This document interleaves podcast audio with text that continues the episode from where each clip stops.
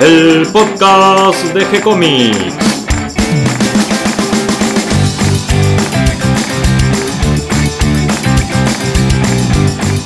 Muy bienvenidos a un nuevo episodio de G-Comics, el podcast donde hablamos de todas las técnicas necesarias para realizar un cómic, cómo dibujar un manga y todo el conocimiento requerido para dibujar esa historieta que tenemos dando vuelta en la cabeza. Mi nombre es Gonzalo García y mi intención y la de todos los que hacemos G-Comics es colaborar con todos aquellos que estén interesados en avanzar, en progresar, en mejorar en su formación como dibujante de cómics. Y otra semana más, hoy viernes me acompaña Cata García. ¿Cómo estás, Cata? Muy bien, muy contenta. Eh, estoy tratando de armarme un currículum de dibujo para empezar a mostrar mi trabajo. Eh, a pedido de Horacio Lalia, que me estuvo retando el fin de semana. Bien, qué bueno, qué bueno. Ya nos vas a contar qué estuviste haciendo estos días, porque anduviste de paseo de aquí por allá. Sí. Pero antes vamos a contar de qué vamos a hablar hoy. Sí, que Mario lo dejamos descansar esta vez y va a venir Claudio Díaz. Claro, porque la semana pasada hicimos eh, un especial sobre los cómics eh, de horror, suspenso y crimen en la editorial EC, la norteamericana, y dijimos, bueno, la Warren eh, vino después, y Claudio Díaz nos dijo, ¿y qué tal si hacemos uno hablando sobre las historietas de horror en la Argentina? Él tiene una linda colección, así que vamos a hablar de tres editoriales que comenzaron su camino en los 70 y que algunas se extendió hasta los 80, fines de los 80, casi 90. Estamos hablando de la editorial de Masone, SG de una vida cortita, ya nos va a contar Claudio, y eh, la tercera, y tal vez la más extensa de todas en, su trayectoria, es Mopasa. Donde en la que trabajó José Mazzaroli, claro, su primera historieta. Él nos contaba eso, que su primera historieta la publicó en esa editorial. Vamos a compartir el link para que puedan leer la historieta completa en su blog. Y contame, Cata, ahora, ¿qué estuviste haciendo este fin de semana? Este fin de semana fui a la. es una muestra colectiva que se llama Kebondi, que se hizo en Hurlingham, en un centro cultural. Eh, estuvo muy lindo. Un sábado me costó levantarme, salir de casa. Y mm, estuvo muy lindo. Había un montón de dibujantes, vendían todos sus libros, sus fanzines. Hubo talleres. Y, y además lo que estuvo lindo fue que agarraron un guion y todos los dibujantes que estaban en las mesas hicieron una página cada uno. Sí, vi varias fotos en las que apareces tomando mate, una con Mazzaroli, otra con Hawk. ¿Quiénes más estaban? Eh, estaba Henry también, Henry Santana, estaba Darío Bravo, el organizador, estaba Ricardo De Luca, que es guionista, estaba Cristian Mallea, con todos sus profesores de la escuela de Eugenio Sopi. Uy, qué bueno. Sí, muy lindo. Y bueno, estaba Horacio Lalia, que lo vi después de mucho tiempo, fue muy lindo. Estaba Gustavo Schimp, estaba, no sé, un montón más. ya me olvido los nombres. Bien, y luego para continuar este tour de, eventos de historieta, el martes eh, tuviste otro evento. Sí, participé de la UP Comic y mm, estuvo muy lindo, hubo talleres por la mañana, una película a media tarde y después a la tarde nochecita hubo dos charlas. Son dos jornadas, eh, el martes y el miércoles de esta semana transcurrieron estas jornadas en la UP sobre historieta eh, vos estuviste en la primera jornada, la del día martes. ¿Quiénes estuvieron ahí? El día martes estuvo a la mañana dando un taller sobre portadas Pablo Vigo y después un taller sobre narrativa de historieta que lo, dictó Hawk. Después se pasó una película que se llama Algo falló, de Pablo Falló, sobre la vida del dibujante. Y luego a la noche hubo dos charlas, una sobre editoriales, que participaron los editores de Hotel de las Ideas, Maten al Mensajero, Y Comics y Pictus, y luego una charla sobre mm, trayectorias y experiencias de tres dibujantes y, guionistas al que solo asistió Lito Fernández. Así que la charla al final se, cambió en el momento y fue sobre la experiencia de, trabajo y, y crecimiento a través de, la, de sus 60 años de trabajo de Lito Fernández. Sí, esta charla con el complemento y dirección de Andrés Acorsi, ¿no? Un sabio de la historieta que aportaba todos los datos que por ahí Lito tenía un poco dando vuelta en la cabeza. Sí, ¿no yo es estoy impresionada de que no se confundía una fecha, se acordaba, no sé, que Lito se había ido a Chile con tres dibujantes y había vuelto a no sé cuántos días, en qué año, qué habían hecho después. Me impresionaba lo que se acordaba. Y este... es, que, es que si hay alguien que sabe de historieta, de historia de la historieta y tiene conocimientos suficientes, no solo de historieta en Argentina, sino diría mundial, es Andrés Acorsi. Así que un lujo tenerlo ahí eh, dirigiendo y acompañando esta charla con Lito Fernández. Sí, y no solo eso, sino que participó en la organización del evento de historieta en la UP. Lo hacen todos los años. Bien, y entonces ahora, ¿qué te parece si vamos a hablar con Claudio Díaz de las historietas de horror en la Argentina? Dale, me parece muy interesante. Quiero escucharlos ya. Los dejo. ¿Qué tal, Claudio? ¿Cómo estás? Hola Gonzalo, muy bien, ¿vos? Bien, bien, muy contento de realizar este episodio donde vamos a hablar de los cómics de terror en la Argentina. Más específicamente a partir de los años 70, que es eh, donde empezás a tener tu colección de historietas. Y sí, más o menos en ese momento empiezo a, a coleccionar. A partir del año 75, 76 empiezo a coleccionar. Y tuve la suerte de encontrar números desde el año 70 en adelante. Bien, y hace poquito hablamos con Mario Borkin sobre justamente el género de terror, crimen, suspenso eh, de la editorial EC, que hicieron esa bisagra en el cómic norteamericano que eh, influye a todas las generaciones siguientes que van por ese género y que también en cierta manera es la inspiración para una editorial como la Warren con títulos como Creepy o Vampirella. Lo escuché, el programa, muy bueno. Mario estuvo genial, vos también, y dieron muchísimos datos eh, que sí que yo sabía y complementaron cosas que yo no me acordaba ni, o quizá ni siquiera las sabía. Eh, estuvo muy bueno ese programa y eh, contaron mucho y lo, y lo necesario sobre el desarrollo de la, de la editorial EC. Sí, nos quedó, bueno. nos quedó pendiente justamente la editorial Warren, ¿no? Con, con eh, el género se va desarrollando un poquito más y ya eh, llegando hacia los 70, con además la participación de muchos dibujantes españoles, porque, eh, bueno, el, el editor Tuten o Toutime, depende cómo, cómo lo quieran leer, eh, en e- aquel momento tenía una agencia y, y tenía Claro. relación con el editor de Warren, y bueno, este, muchos dibujantes españoles de gran talento, grandes dibujantes, participan en estas publicaciones. Increíbles dibujantes, sí, sí, los recuerdo. Bien, ¿te parece que, que nos cuentes un poquito arrancando eh, por aquí y vamos desplazándonos hacia la Argentina y qué pasa en la Argentina con el género de terror? Muy bien, bueno, muchas gracias. Arrancaríamos con un mini prólogo que eh, sería la editorial Warren, que ustedes bien la mencionaron en el programa, eh, con las eh, revistas Creepy, Iri y Vampirella, principalmente las tres dedicadas al terror. Hubo una cuarta que se dedicaba al cine de terror, que más que nada tenía fotografías y notas a artistas, que no viene al caso, pero bueno, la menciono así al pasar.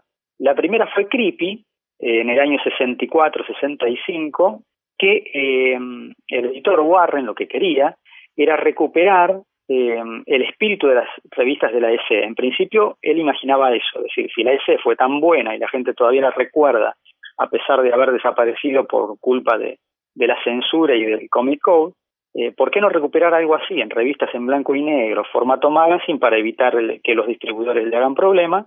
Eh, o sea, las revistas en blanco y negro tamaño magazine van más bien dirigidas a un público adulto. Y él pensó astutamente que los chicos que leían las, revistas editorial de ese eh, ya habrían sido, ya había pasado como 10 años desde ese momento, o sea, habrían eh, crecido lo suficiente como para poder encontrarse en los kioscos con revistas similares y comprarlas ahora como adultos, recuperar ese, ese lector perdido. Bien, era una buena observación y, y muy posible que así sea. Tenía un Sí. mercado latente ahí, ¿no?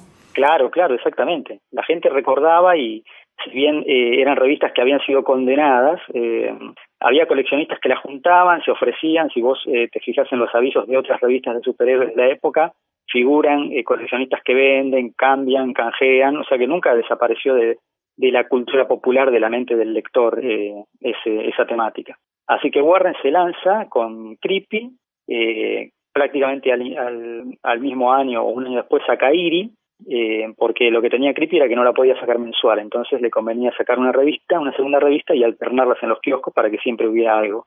Y la verdad es que al principio llamó a, a los artistas que habían trabajado para la EC. Si vos te fijas en los primeros números, eh, en esas revistas estaban eh, Red Crandall, eh, como a ver cuál otro más teníamos, Hollywood, eh, Joe Orlando, muchísimos de los dibujantes que habían participado en, en, el desarrollo y, en el éxito de la EC. Sí, que además eh, son eh, unos artistas de, marca mayor, digamos, que, que, tienen un talento impresionante y que, bueno, sin duda, participando en una historia de terror, podrían lucirse. Claro, tal cual. Además, él sabía que tenían ganas de volver a hacer eso. Y ahora lo podían hacer con un poquitito más de libertad, porque eh, si bien eh, seguía teniendo las restricciones típicas del lenguaje de la historieta, podían hacerlo en blanco y negro, con aguadas, experimentar más en el trazo, el trabajo artístico era más libre que, el que habían hecho, si bien habían tenido libertad en ese, ahora podían explayarse mucho mejor con splash page, dibujos en gran tamaño, otro tipo de secuencias. Además, yendo hacia un público más adulto, eh, también podían explotar otra beta más para combinar con el terror que era la sensualidad. No, eso ni que hablar. Eso eh, llega gracias al cine de la Hammer. Eh, el cine de la Hammer es el primero que empieza a poner sensualidad, erotismo en las películas, cosa que no se veía en el cine anterior, ni en el de la Universal, ni en el, ni el de cine clase B de los años 50. Entonces también Astuto Warren dijo, esto es una beta que hay que volcar también al cómic. Eh, y sí, eh, los primeros números de Creepy Eerie no se nota, pero a partir del lanzamiento de Vampirella, con el personaje mismo de Vampirella, sí, ya eh, queda bien claro que lo que busca es eso, aprovechar ese éxito de la Hammer y volcarlo a la historieta. Bien, y bueno, se produce este nuevo éxito de las historias de terror, este revivir de las historias de terror en el cómic americano. ¿Y cómo es que llegan a nuestras tierras? Y eso es una historia que la verdad que eh, da para investigar muchísimo. La podemos reconstruir por algunos testimonios, algunos dibujantes que han trabajado para las editoriales que las publicaron acá, pero siempre estamos como sin saber del todo porque no hay una, no hubo nunca una eh, un trabajo de historiadores sobre la historieta argentina, sobre todo sobre esta historieta que era popular, no la que tenía gran éxito eh, o, de grandes eh, editoriales, sino la otra, la que leía el lector común, el que leía en el tren, en el colectivo, en el viaje al trabajo. Esa es la que necesitamos a alguien que se ocupe de recuperar. Vamos a tratar en esta charla de recuperar lo que podamos sobre esa sobre estas revistas, eh, sobre todo las que se dedicaron al terror. ¿Qué pudiste encontrar en tu biblioteca? La primera editorial que yo conocí de chico, bueno, antes voy a hacer un paréntesis mínimo. Mi interés por los monstruos, por las historietas de monstruos, nace porque me regalan de chico unas domingos alegres con historietas de la familia Monster. No sé si vos ubicás la serie La familia Monster, que era parecido a Los Locos Adams. Ajá. Sí, Los Locos Adams sí, pero no, la familia Monster no. La familia Monster era una, serie, una sitcom, una comedia eh, yankee, en la cual el padre de familia era el monstruo de Frankenstein. La esposa era una vampiro, Lily, el abuelo era el conde Drácula y el hijo era un niño lobo, que se llamaba Eddie. Bueno, la cuestión que esa familia se afinca en un barrio común y entonces la serie trata de las desventuras que pasa la familia para eh, encajar en ese barrio de gente común y, y cómo ellos son eh, en sí mismos más inocentes que el resto de, de los monstruos de la sociedad que los rodean. Siempre con humor y con una cosa muy laxa, muy, muy familiar. A mí me, yo la, la serie no la llegué a conocer de chico, sino de grande, pero sí me llegaron las historietas. Yo no podía creer lo buenas que eran, los, lo increíbles que eran los guiones, eh, porque en el, en el cómic eh, tenían más soltura para llevar los personajes al, exceso, al extremo, entonces eran súper caricaturas, súper eh, graciosos y, y, las cosas que le pasaban eran increíbles. Y ese fue mi primer cómic de terror, eh, Los monstruos de Domingos Alegres. No sé si alguien lo recordará, pero por lo menos la serie se puede recordar. Entonces yo estaba ávido de conseguir más cosas, porque las revistas mexicanas no llegaban, eh, las de, no llegaban tanto las de series, sino las de superhéroes, que a mí no me, en ese momento no me gustaban. Yo quería más revistas de los monstruos. Entonces caen en mis manos las primeras vampirelas editadas en Argentina, que fueron una sorpresa para mí, porque esta vez no era una historieta humorística cómica, sino historietas de terror de verdad. Eh, que buscaban darle terror al, al lector. Eh, y investigando después me enteré que la editorial es Masone, editorial Masone, que sacó eh, cuatro libros, por, cuatro títulos por lo menos, de revistas de terror. La primera es Doctor Tetrick, así se llama Doctor Tetrick, que en realidad es una transcripción de la Creepy. La Creepy mm. tenía un presentador que era eh, Uncle Creepy, o sea, el tío Creepy. Y acá lo transformaron en Doctor Tetrick, eh, y era el presentador de las historias. Y el material de las revistas estaba combinado con la IRI también. En, en IRI el presentador era el Cusiniri, o sea, el, sobrino de, del doctor, del que vendría a ser el doctor Tetrick. Y acá lo nombraban como el ayudante. El doctor Tetrick y su, y su ayudante te eh, presentaban las mejores historias de horror. ¿De qué fecha estamos hablando, más o menos? Y la primera dice julio de 1970. El número uno de Doctor Tetrick, julio de 1970. En la Vos eras muy jovencito. Eh, no, es que yo la conocí después. Ah, bien, bien. Más o menos yo tendría 7, 8 años cuando me claro. las vampirelas que ya habían dejado de salir en el 75, 76. Pero yo recorría los canjes de revista que eran para mí, era como ir a Disneylandia. Me imagino la impresión, ¿no? Al leer una historieta como Vampirela de esa edad. Eh, tal cual. Y eso que acá la publicaban censurada. A, a Vampirela le dibujaban un cuerpiñito. O sea que el escote que tenía Vampirella en Argentina nunca se publicó, no en esa época por lo menos. Ajá, bien. Pequeño detalle. Y lo curioso es que estas revistas, eh, si bien estaban, tenían los derechos eh, la editorial Amazonas para publicar Warren, eh, no le ponía a los autores. Eh, lo que figuraban, los que figuraban como autores en el original acá desaparecían. Te enterabas del dibujante porque venía la firma chiquita en algún cuadro. Por ejemplo, acá hay una de Joe Orlando, eh, por acá tenemos a Red Crandall haciendo los pasos de Frankenstein. Eh, por ahí tenés, a ver, acá hay otro Red Crandall. Sí, te ibas enterando de quiénes eran los dibujantes porque había una firmita chiquita en los cuadros, nada más. Pero no te enterabas de quién era el guionista. Acá hay una de John Severin. ¿Y hacía alguna referencia a la publicación original o en ningún momento tampoco se comentaba de dónde venían estas historietas, cómo, cómo era el proyecto editorial? No, para nada. Lo único que decía acá era editorial Masone, director Luis Fadalti y nada más. Y por ahí algún por ahí figuraba el nombre de algún colaborador, eh, traductor, por ejemplo acá figura traductora Mónica Crosa. Redacción, donde quedaba la dirección, pero no, ni siquiera un correo, nada, ni un comentario de dónde, de, de dónde provenía el material. Bien, y salen varios números de esta revista. Muchísimos, porque al principio decía acá que se alternaba Tetrick con Vampirella, un poco como lo que pasaba en Estados Unidos, que alternaban los títulos para estar siempre en el kiosco, mes a mes, y luego pasan a ser casi mensuales, porque salen nueve o diez números por año, sin contar los especiales. Eh, Masone eh, utilizaba cualquier excusa para armar un especial con más páginas y venderlo a todo trapo. Por ejemplo, el primer especial dice Álbum Vacaciones de Invierno del Dr. Tetrick, julio 1971. Álbum de Vacaciones de Invierno, claro, habrá pensado. Los pibes eh, no tienen colegio, quieren leer algo, entretenerse, sacamos un especial. Gran álbum del terror, reclame el póster, que obviamente a mí me vino sin póster, pero bueno, no puedo reclamarlo ya a estas alturas. Y adentro hay dibujantes increíbles como Jerry Grandenetti, hay Fraceta, ¿puedes creer que está Fraceta en este número? Qué bárbaro. Y no, está y no tiene créditos. ¿eh?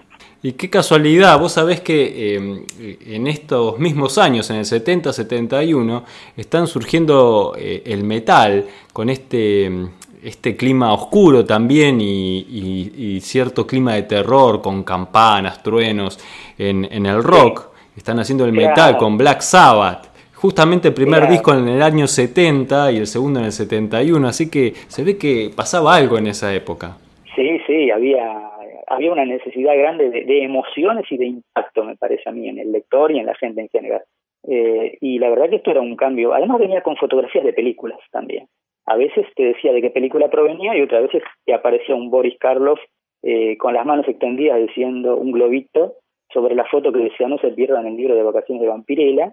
O sea, el pobre Boris Karloff no habrá cobrado nunca por esta publicidad. Pero bueno. ¿Y estas eh, ediciones eh, de Masone, hasta qué año continúan? Y por lo menos hasta el 74 salieron. De Doctor Tetrick, el, el número más elevado que conseguí en mi vida es el 32. Y a la vez, además de Doctor Ted y Vampirella, lo que tengo es un número de pasaje al terror, que es casualmente el número uno, que incluso acá eh, Masone había apostado a las historietas de terror de la Marvel. O sea, no solo no contento con publicar el material de Warren, que era buenísimo, eh, empezó a publicar también el de Marvel, de las primeras revistas que Marvel sacó de terror, magazines también. O sea que acá tenemos un capítulo de eh, Man Thing, por ejemplo, que era como una como la cosa del pantano, pero de Marvel. Tenemos acá una historieta de Jill Kane, de fantasía heroica. Bueno, materiales varios de Marvel. Y el cuarto número era Drácula, o sea, un especial llamado Drácula. En la tapa decía terror, espanto, suspenso, impreso en un extrañísimo color sepia, en blanco y sepia, pero adentro con unos clásicos de la literatura adaptados a la historieta, relatos de, de ¿cómo es que se llama? Bernie Bryson, de Michael Plug, fotografías de películas también. Eh, y Drácula, después me enteré que había sido una serie de especiales que sacó la Warren, en origen a color y acá lo publicaron en blanco y negro, de ahí viene el nombre de Drácula. O sea que Warren había intentado sacar una cuarta revista llamada Drácula, todo, todo en color, y se ve que no, no funciona mucho. Bien. en realidad es más conocida hoy en día porque era la editorial que publicaba personajes como Piantadino, Afanancio, historietas de humor. Sí, sí. Eh, esas son las que hoy día se recuerdan y de eso se ha hecho mucho trabajo de estudio. De las de terror lamentablemente no hay casi nada. No sabemos quiénes son los que redibujaron los corpiñitos de vampirella o quienes seleccionaban el material apenas quien lo tradujo nada más. Estoy pensando que estas revistas que son anteriores, inmediatamente anteriores al surgimiento de la editorial Record con Scorpio, deben haber servido un poco de inspiración para este cambio en la historieta, para separarse eh, un poco del estilo Columba que imperaba en el momento y eh, lanzarse con este nuevo diseño más moderno de narrativa y de página, e incluso con un estilo de dibujo en blanco y negro. Pienso que estas revistas de, terror anteriores deben haber servido un poco de, puntapié inicial para que se lance luego una editorial como la de Scorpio. Y es muy probable, ¿eh? porque las Tetric y las Vampirelas fueron muy famosas acá en Argentina. Todo el mundo las tenía, las compraba. Eh, yo pienso que sí. Se nota también la influencia, o por ahí estoy hilando muy fino, pero la página de índice de Dr. Tetrick, en la cual aparece eh, el índice y al lado de cada historieta un resumen de qué va y una fotito, un foto, como sería un cuadrito del interior de la historieta, eh, eso lo imitarían después en Scorpio en los primeros números. Vos tenés en el índice, te dice, por ejemplo, historieta 1, Vudú, la muerte recorre la jungla. Y al lado el dibujito con el zombie caminando. Y así con cada historieta que trae adentro. Y la Scorpio hizo lo mismo en los primeros números. También traía el título de la historieta, un resumen de qué iba y el cuadrito. Y sí, es que seguro, seguramente tuvo una influencia importante. Y Masone no fue el único editor de estas historias de terror. No, para nada. Cuando Masone deja, ya por el 74 más o menos, aparece eh, la, editorial SG, bueno, y Mopasa casi al mismo tiempo, dos editoriales que se van a dedicar a recoger eh, la antorcha y seguir con las historias de terror. SG es una editorial que me encantaría saber algo porque no hay datos más allá de lo que la revista dice adentro, director Néstor Morosoni, habría que averiguar quién fue, y copyright, acá sí lo dice, 1974 Marvel Comic Rope. O sea que SD publicó por lo menos tres títulos de revistas de terror con el material de eh, Marvel eh, en blanco y negro. Acá volvemos a tener a Jill Kane, volvemos a tener Jerry Conway, Carlos Freixas, eh, dibujantes de, de, Alfonso Font, o sea, dibujantes, Grace Morrow, dibujantes eh, de primera línea, trabajando para Marvel con, eh, con guiones de, terror. Eh, y los tres títulos se llamaron Morbius, que es un personaje conocido de Marvel. Morbius era el vampiro viviente, un personaje que luego lo reconvirtieron en, personaje de, de, historietas de superhéroes, digamos. Lo, si bien al principio empieza como un personaje de terror, lo terminan reconvirtiendo en un integrante más del universo Marvel regular. La otra revista se llamó Frankenstein y traía la traducción directa del monstruo de Frankenstein, que era otra de las revistas de terror de Marvel, que después también se integró en el universo Marvel. Se ve que allá no vendía solo por sí mismo el terror, entonces personajes como Frankenstein o Drácula, que empezaron por separado, terminaron eh, mezclándose un poco con el universo común. A Drácula lo dibujaba, eh, a ver si está por acá. Acá tengo una historieta de, sí, de Drácula impresionante. Bueno, Frankenstein era de Michael Plug, un dibujante no tan conocido. Y Jim Collan hacía Drácula, la tumba de Drácula, que es una historieta famosa, muy famosa. Y el tercer título que publicó SG se llamó Tenebrarius. Y lo curioso es que este tercer título de SG, en cuanto se les fue acabando el material de Marvel, que publicaron material de la Warren sin avisar. Este número de Tenebrarius trae un cómic de Vampirella, por ejemplo. O sea, que ahí hicieron una combinación, una combinación de Marvel y Warren. Bien, bien. Y SG tuvo una vida cortita, por lo menos yo no la tengo registrada. No, muy corta, porque deben haber sacado 8 o 9 números de cada título. Frankenstein es más elevada que tengo y es el número 11. Sí sé que después, con el material que no habrán vendido o no habrá circulado, armaron álbumes rentapados, les arrancaban las tapas y le ponían un nombre cualquiera.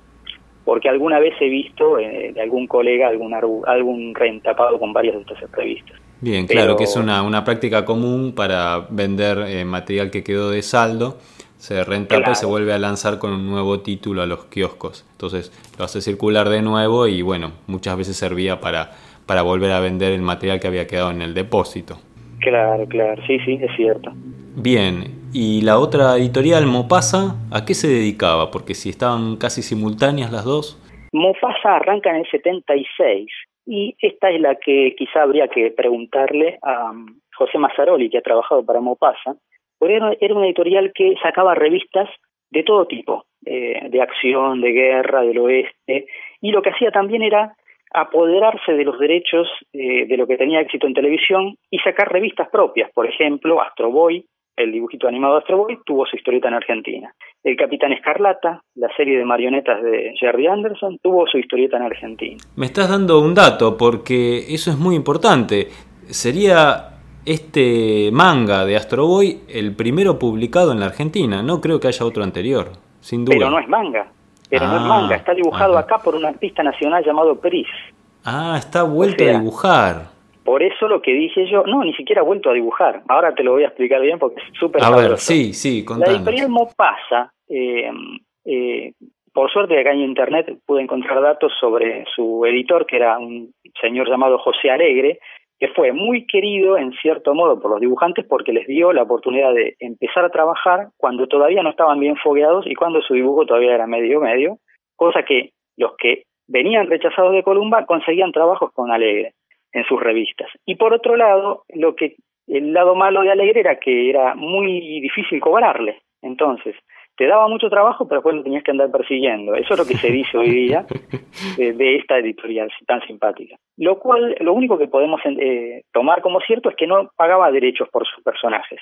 La Pantera Rosa, cuando publicaron la revista de la Pantera Rosa, estaba dibujada acá por artistas nacionales y nunca pagaron un mango afuera. O sea, no. Eh, la Pantera Rosa, El Oso Hormiguero, El Inspector, salieron en historietas en Argentina, dibujadas acá. Bueno, antes te mencionaba el Capitán Escarlata y el Supercar también, que son dos series de marionetas de Jerry Anderson, marionetas inglesas, que eran muy populares también en la televisión y tuvieron sus dibujos acá. Los guionistas, en general, había, uno de ellos era seguro Moraine, y creo que el hermano era el dibujante de algunas de las historietas. Lo curioso es que se sentían bastante eh, satisfechos de lo que hacían los dibujantes y guionistas, porque más allá de la libertad que tenían, trataban de reflejar lo más fielmente posible el dibujo o la serie de la que provenían.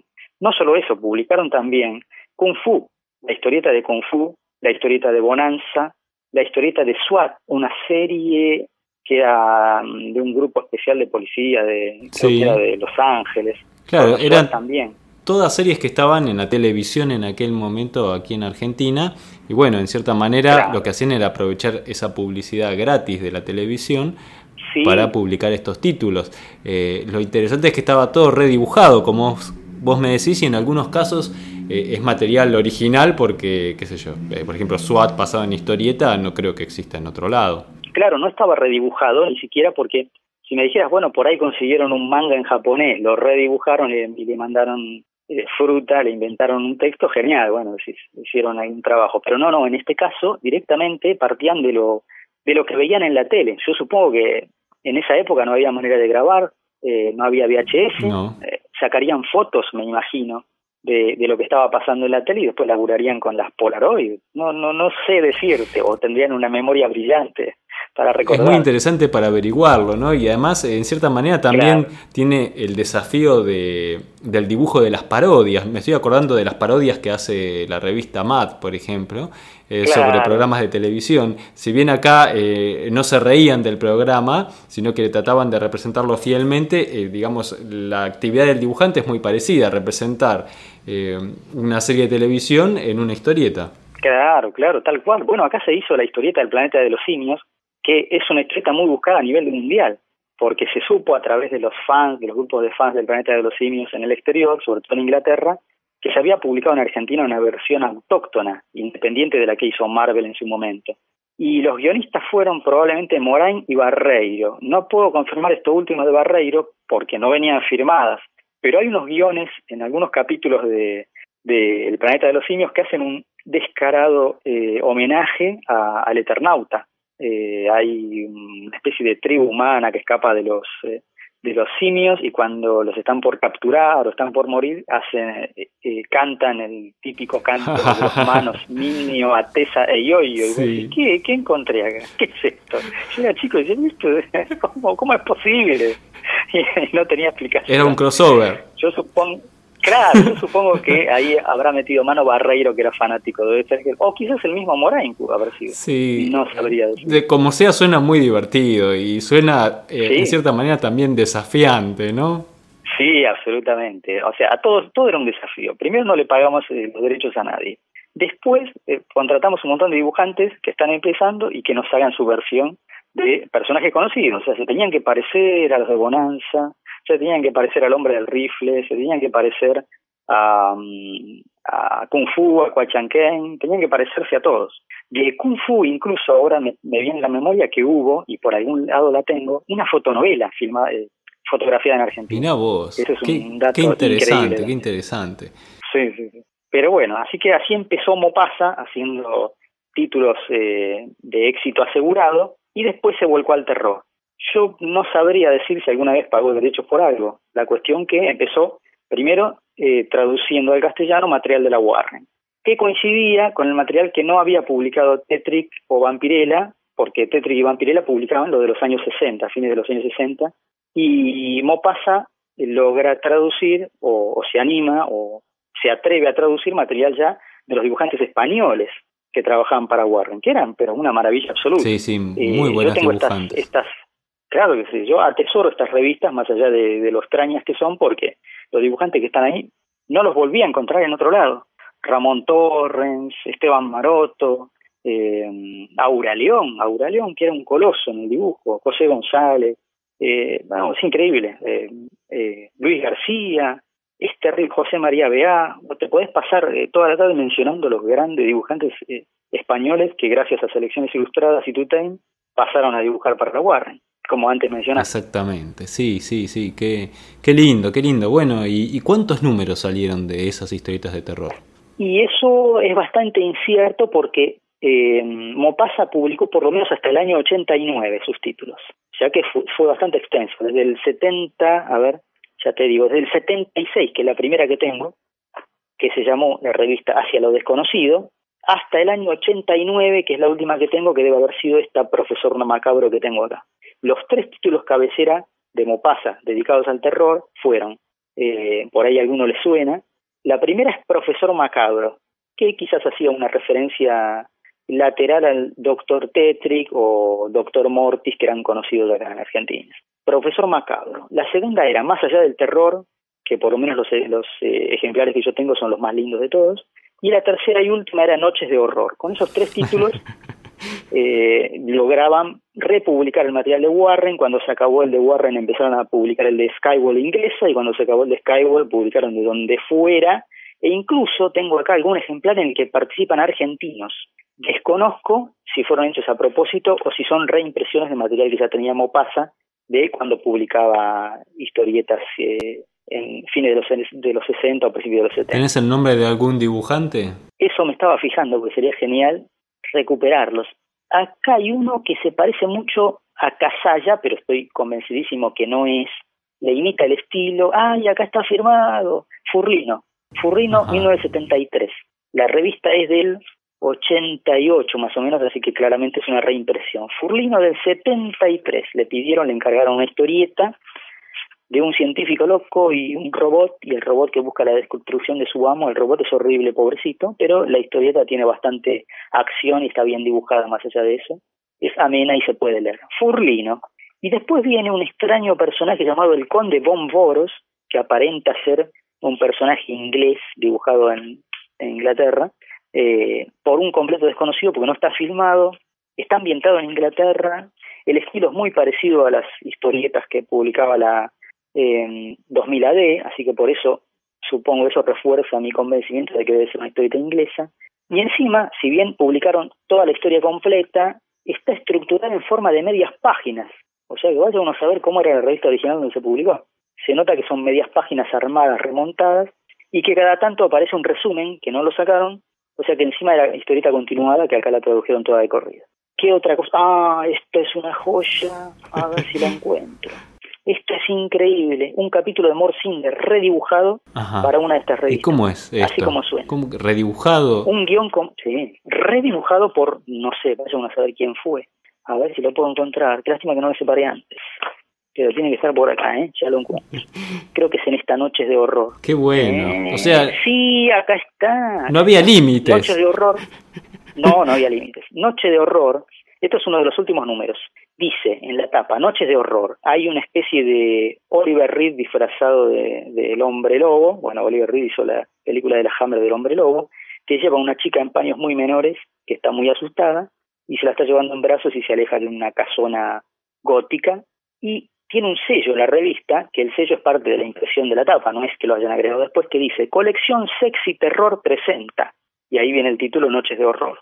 Adentro hay una historieta cuyo dibujante no aparece, pero para mí se parece muchísimo. Si no es Balbi, es alguna persona que trabajó con Balbi.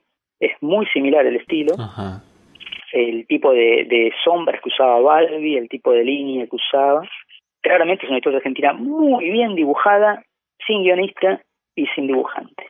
Y la segunda es esta que hablamos ahora, eh, un capítulo de Morcinder redibujado, no encuentro por ningún lado la firma, así que nunca lo sabremos, y el guion es el mismo de Westergel, sin firma también, ¿no? Porque acá está la famosa frase de eh, del perfume, ¿no? Eh, que dice, el perfume crudo y refinado a la vez seguía, la famosa frase de Morcinder, el perfume ese que le hace ver visiones a R. Winston. Qué bárbaro llegar hasta, hasta esta etapa, ¿no? Digamos, ya casi entrando a los 90 y sin pagar derechos, si es que así fue. Suena todo muy extraño y, estaría buenísimo saber un poco más los detalles de todo este asunto. Eh, la verdad que sí. Eh, como sea, es divertido para, para recorrerlo hoy en día y para ver ese material y también para rescatar algunas joyitas, como vos decís, de, todas esas publicaciones. Que, mucho material tal vez no lo hubiésemos conocido si no fuese por editoriales. No, no lo hubiésemos conocido jamás. Mm. Y, bueno, a ver, nombramos entonces a Amazon en un comienzo, a principios de los 70, publicando eh, lo de Warren, ¿no es cierto? ¿Es correcto lo que estoy diciendo? Después, sí. no, no, es correcto. tenemos la editorial eh, SG. Claro, SG con lo Marvel. Y finalmente la editorial Mopasa, que tuvo una trayectoria más larga, pero eh, posiblemente gracias a, saltearse pagos de derechos y buscar algunas, algunas vueltas este, un tanto ilegales, podríamos decir, porque este, si bien habrá servido a muchos dibujantes para encontrar un espacio de publicación, eh, desde ya que hay que hacerlo todo siguiendo eh, el respeto de las reglas, ¿no es cierto? Por supuesto. Pero, Lo contamos como una súper divertida anécdota y nada más. Sí, tal cual. Y que sería muy interesante también eh, conseguir algún participante, algún dibujante de aquella época que estaba eh, dando sus primeros pasos, formándose y que nos cuente algo de esa experiencia, ¿no? Bueno, uno de los que aparentemente trabajó fue Altuna, pero a él no lo podemos ubicar. Altuna publicó, decís vos, en alguno de estos ejemplares de Mopasa. Sí, pero en, a fines de los 60, antes de entrar en Columba. O sea que debe haber sabido algo de cómo se trabajaba, pero acá hay que encontrarlo ahora y que tenga ganas de hablar de esto. Claro. Y después el otro, del que te mencioné antes, que algo trabajó para ellos, eh, que fue José, José Mazzaroli, que quizá todavía recuerde cómo se trabajaba. Bueno, vamos a, Habría que preguntarle vamos a, a, preguntarle, vamos a preguntarle. ¿Y qué pasa en los 90? Porque estamos llegando hasta el 89 más o menos, y entramos en los 90, ¿y qué pasa con el terror en Argentina? Y ya para los 90 era muy difícil encontrar, si bien ahora vamos a hablar de una última que se hizo, que fue eh, Relatos de Ultratumba. Sí. Eh, que la hicieron los dibujantes de Cazador, Jorge Lucas, eh, Claudio Ramírez, eh, Lucas Acardo y no sé si había algún dibujante más, ahora no recuerdo, que volvieron a la vieja eh, fórmula de la EC, de hacer cuatro historietas independientes y cada una presentada por un presentador al estilo cuento de la cripta. Recuerdo eh, con, con bastante agrado y, y, risa que uno de los presentadores se llamaba Papá Nicolau y era una especie de sacerdote vudú. Ese presentaba las historietas de, de Claudio Ramírez de los demás no me puedo acordar. Era una revista bueno, en, sí en, formato comic book, en blanco y negro, que no sí. sé exactamente cuántos números aparecieron, tuvo una vida corta, pero lo interesante era que apuntaba específicamente a este género del, del terror. Sí, exacto, exacto. Y creo que fue el último intento, porque no, no recuerdo alguna otra posterior a esa revista orientada específicamente al terror. No, no, más o menos contemporánea sería un especial de puertitas que sacaron que fue un especial terror, pero no, no, no lo tengo, lo, lo leí de prestado y no recuerdo qué artistas colaboraban en ese especial. Eh, y creo que ahí sí termina eh, lo que fue el, la edición de historietas de terror en Argentina. No sé si habrá alguna posterior, algún oyente nos puede comentar si conoce de algún. Sí, lo que podríamos nombrar es, es, si bien no sé si participó en alguna de todas estas publicaciones, es al dibujante Horacio Lalia, que es como un cultor en nuestro medio del género del terror. Casi que si uno piensa en un dibujante del terror eh, en Argentina hoy en día, eh, te viene a la, a la, cabeza las páginas de Horacio Lalia. Claro, por supuesto.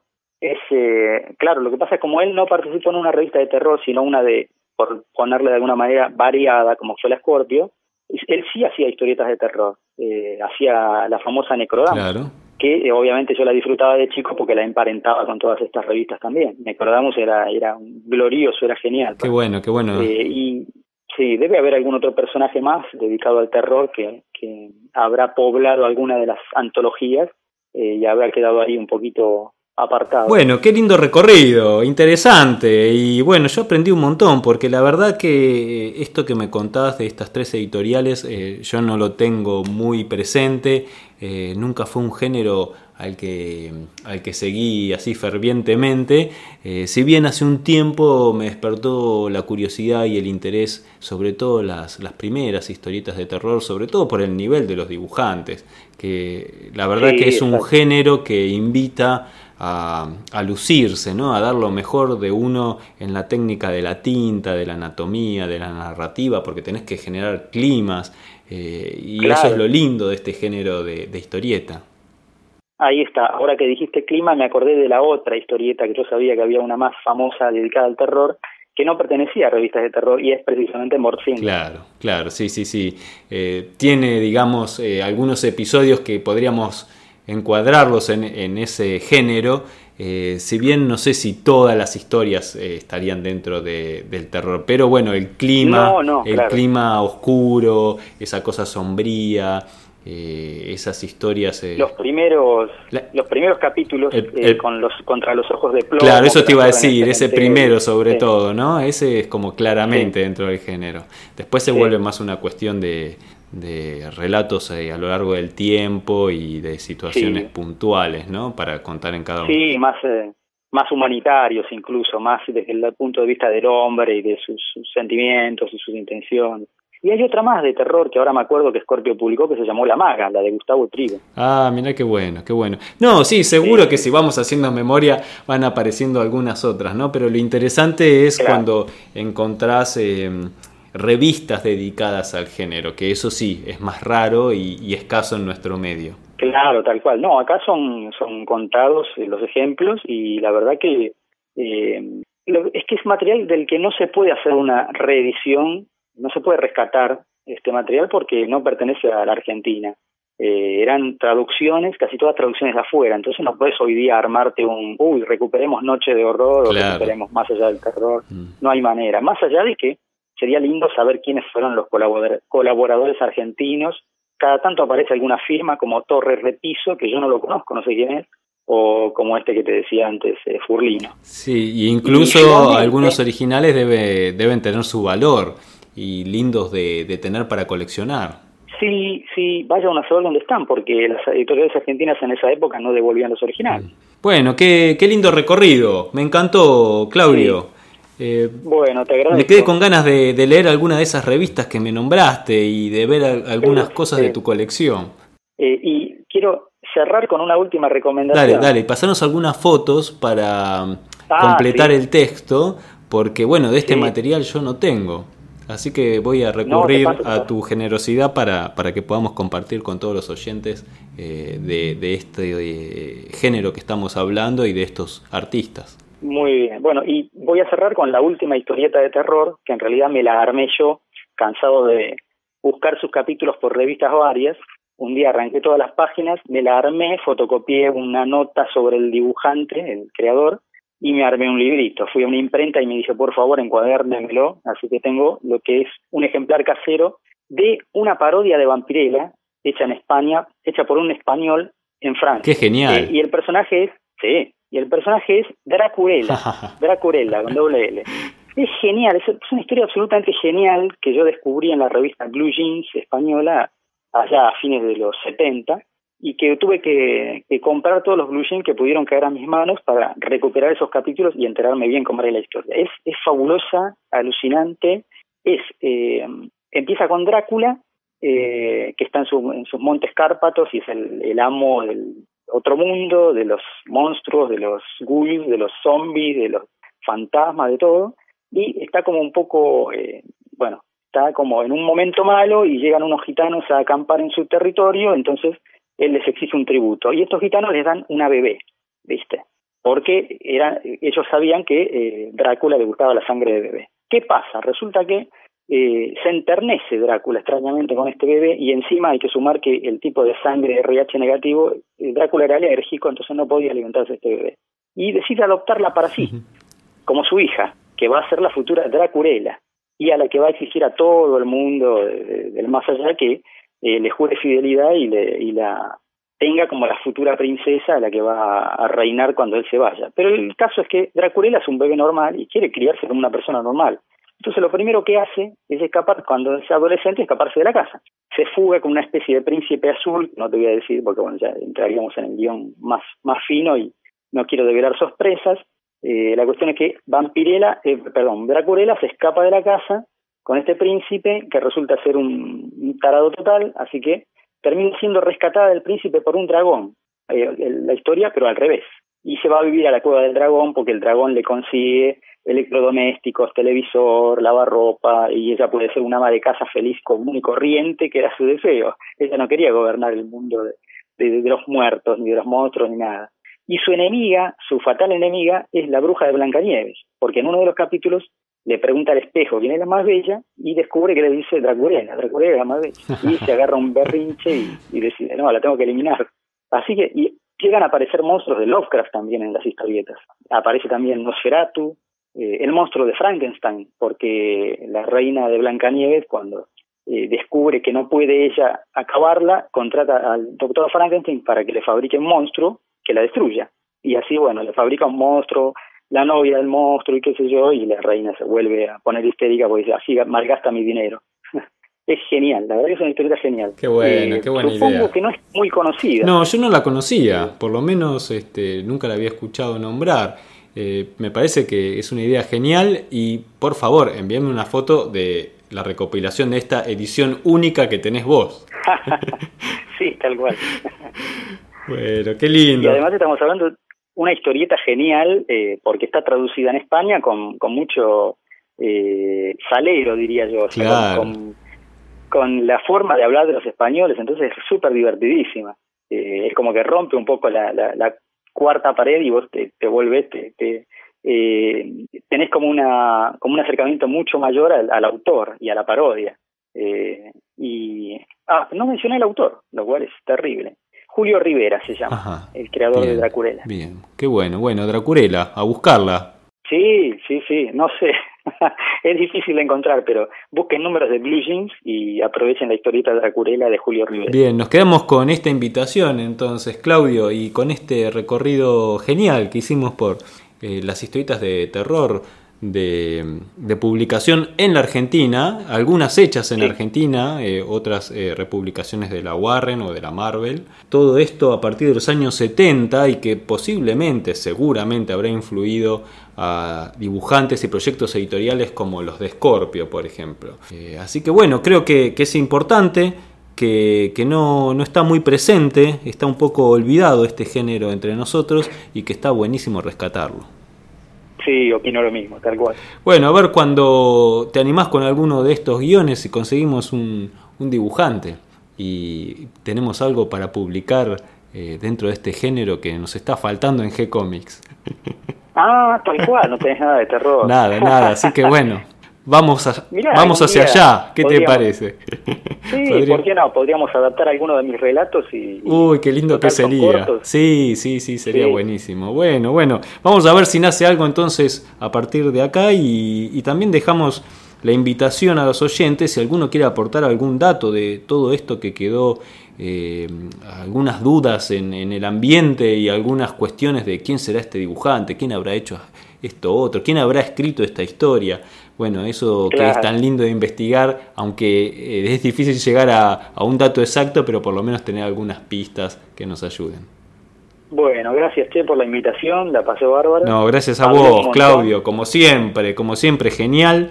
Y también queda la invitación a que lean tus obras, que si bien no son de terror, andan en el mundo de la fantasía, que lo podemos dejar para un próximo programa. ¿Te parece hablar de, de las historietas de fantasía? ¿eh? y a los que quieran ya ir metiéndose en este mundo de, la fantasía y de espadas y brujería, pueden leer tu libro de relatos de Terra Incógnita. Muchas gracias. Gracias a vos, Claudio. Te mando un gran abrazo. Igualmente. Hasta un próximo episodio. Nos vemos muy pronto. Abrazo. Hasta aquí llega el episodio de hoy. Espero que esta información les resulte útil e interesante y se hayan divertido tanto como yo conversando con Claudio Díaz. Les doy la bienvenida a todos los que se sumaron al episodio de hoy y recuerden que pueden escucharnos en iTunes y en iVoox y que si les gustó el programa nos pueden dar un me gusta, escribirnos una reseña, ponernos las estrellitas que nos merecemos. En nuestro sitio web de gcomics.online van a encontrar historietas, manga, cómics para leer en forma gratuita en línea. Y tenemos un nuevo cómic de unitarios de Hawk Sí, el estreno de este mes, ¿no? Los condenados. Sí, muy buena. Vamos a subir el episodio completo todas las semanas. Claro, sí, vamos a ver si le metemos un poquito de fuerza al sitio, si le damos más velocidad con más contenido. Y se apareció esta oportunidad de presentar de un episodio semanal de estos unitarios que recopilamos bajo el nombre de Los Condenados de Hawk, con algunos guiones de Santulo y también de Ale Faría.